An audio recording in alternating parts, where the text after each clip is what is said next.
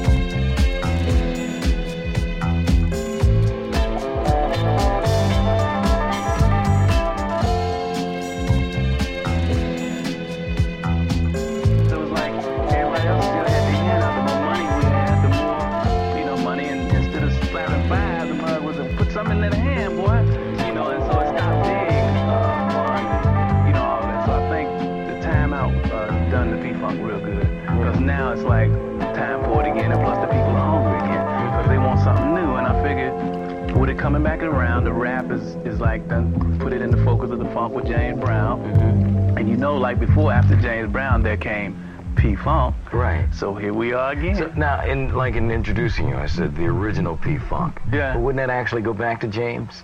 Well, James, I think, started the funk music, funk, funk music as it, as, as it was. Mm-hmm. I think we started the funk movement. And the reason we had to call it P-Funk was because everybody started funk.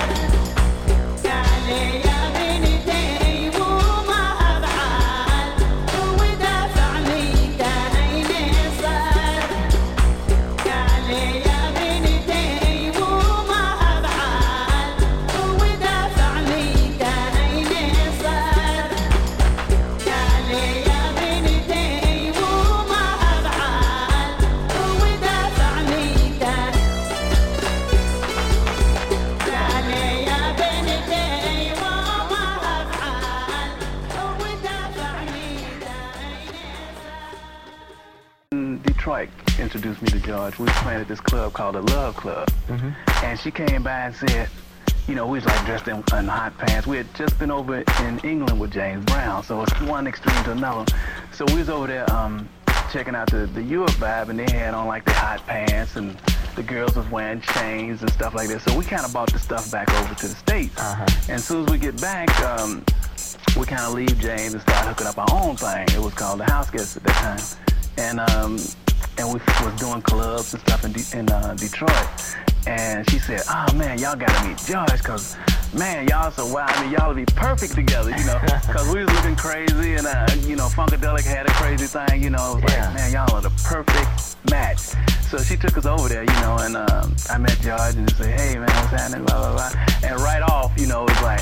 Whatever's happening, you know, this is it, man. This is it. So it was one extreme to another, man. It was, but all in the name of the funk. Yeah. You know. What year was that? That was uh, 1973.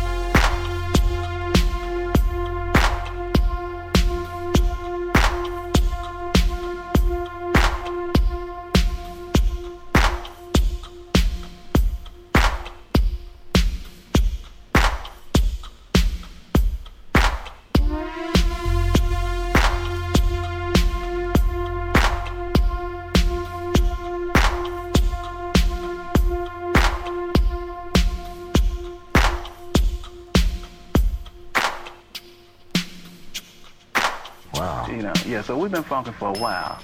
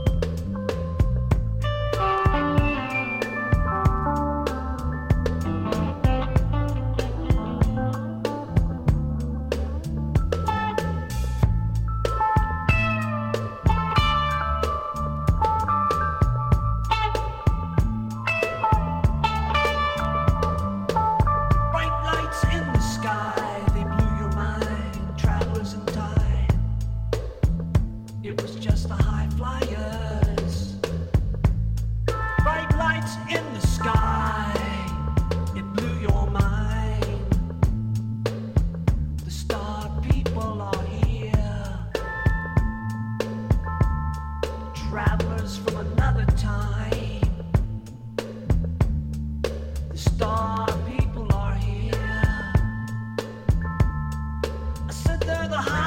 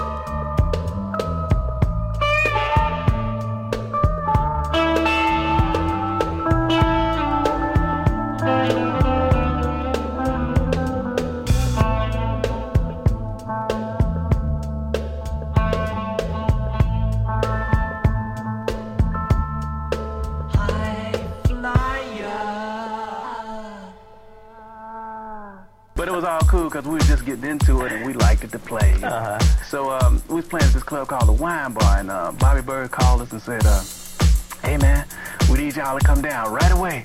You know, James band is quitting, man, and you know y'all only wanted to know, you know, know him like a book, man, because we knew every song, you know, just like that." So uh, he called us, man, and said, "Y'all gonna be ready now?" We said, "We ready right now. we was ready yesterday." So uh, they flew in on James Lear Jet. And matter of fact, that's the first time I flew, man. That was heavy. Is that right? First time you flew Oh, that was James Brown yeah, Clear man, Jet. It was real heavy, man. So he came and got us, and uh, we took off. Um, we took off Cincinnati around six o'clock. The gig was at eight in Columbus, Georgia. so man, we took off, and we get there. Uh, get there to uh, to the gig. It's like a big auditorium, and you know we got jeans and stuff, and we right out of the street. And this is during the time of. Uh, you know, like the, the love and peace and yeah. acid trip was going on, and, and the jeans and the bleach, you know, that kind of thing. So we had all the crazy stuff on t-shirts and everything, to all up. So we walked through the auditorium, man. The kids looking at us like, who is these mother? They waiting for James Brown. Witajcie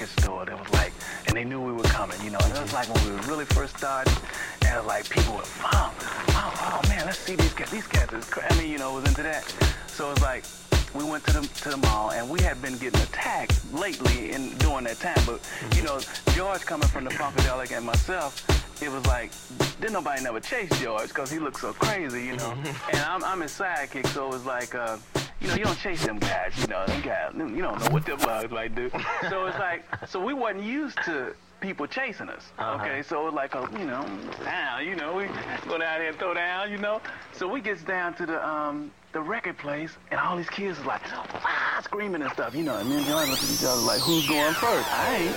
You know, it was one of them kind of things. So we decided to. Um, to walk on off like we was cool, you know. So we put our sunglasses on, you know, we got out, walked down, people was screaming, and we playing like, you know, yeah, yeah, you know that vibe. So we ease in the place, so they let us get in, you know. And I guess the fans say, yeah, and they get in, but when they come out, we're gonna show them boys.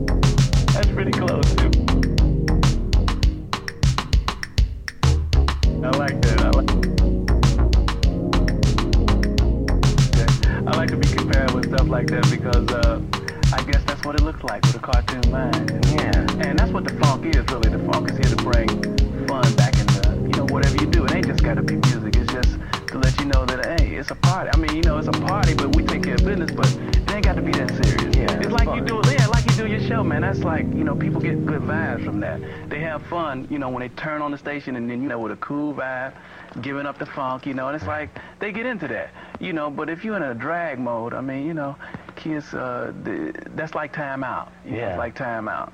All Bootsy right. Collins, our guest today.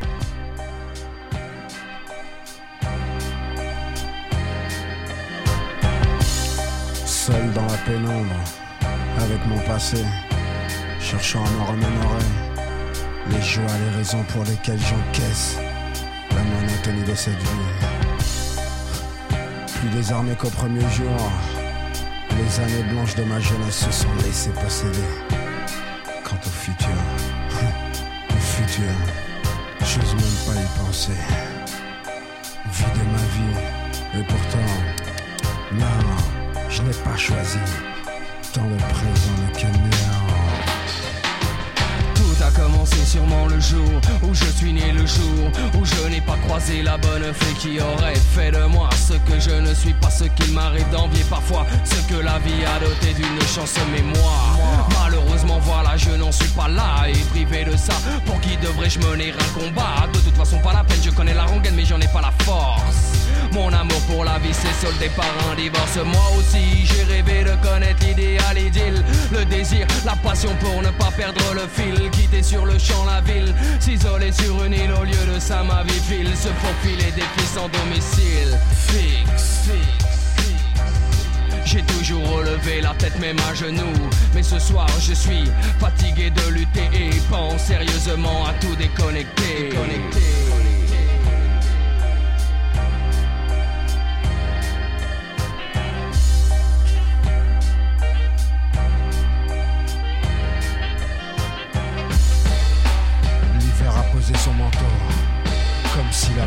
Déjà là, tout près de moi. Le froid me lacère la peau, comme cette vie dont je n'ai plus envie. Égaré dans ses pensées, où tout ne cesse de m'apitoyer. Voilà, ce soir je vais craquer, ne pouvant échapper à mon destin. Larmes stressées, le cerveau compressé Comme usé par la guerre des nerfs à laquelle je dois me livrer. Subir sans pitié, sans répit, voilà ma vie. Gris semble, l'avenir est noir et la couleur de mon esprit. Je ne sais plus de comprendre ni de me faire entendre. Je suis le troupeau avec un numéro collé dans le dos. Mais trop boulot, aseptisé le cerveau. Mon ultime évasion se trouve dans le flot de ces mots. 40 ans de déboire, passé à la lumière du désespoir. Tu peux me croire, ça laisse des traces dans le miroir Les neurones affectés, le cœur infecté, fatigué de lutter, de devoir supporter la fatalité Et le poids d'une vie de raté. Voilà pourquoi je m'isole, pourquoi je reste seul, seul dans ma tête. Libre, libre d'être un esclave en fait, battant en retraite Fuyant ce monde d'esthète en me pétant la tête. Ok j'arrête net, j'appuie sur la gâchette